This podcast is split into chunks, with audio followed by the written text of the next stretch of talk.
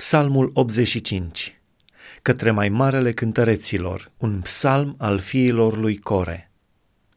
Tu ai fost binevoitor cu țara ta, Doamne, ai adus înapoi pe prinșii de război ai lui Iacov, ai iertat nelegiuirea poporului tău, i-ai acoperit toate păcatele, ți-ai abătut toată aprinderea și te-ai întors din iuțimea mâniei tale – Întoarce-ne iarăși, Dumnezeul mântuirii noastre.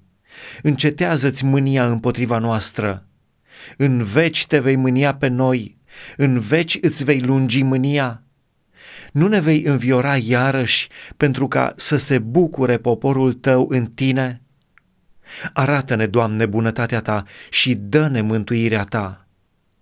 Eu voi asculta ce zice Dumnezeu, Domnul căci el vorbește de pace poporului său și iubiților lui, numai ei să nu cadă iarăși în nebunie.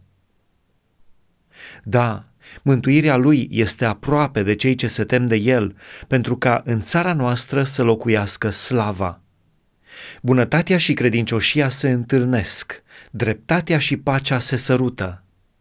Credincioșia răsare din pământ și dreptatea privește de la înălțimea cerurilor. Domnul ne va da și fericirea și pământul nostru își va da roadele. Dreptatea va merge și înaintea lui și îl va și urma, călcând pe urmele pașilor lui.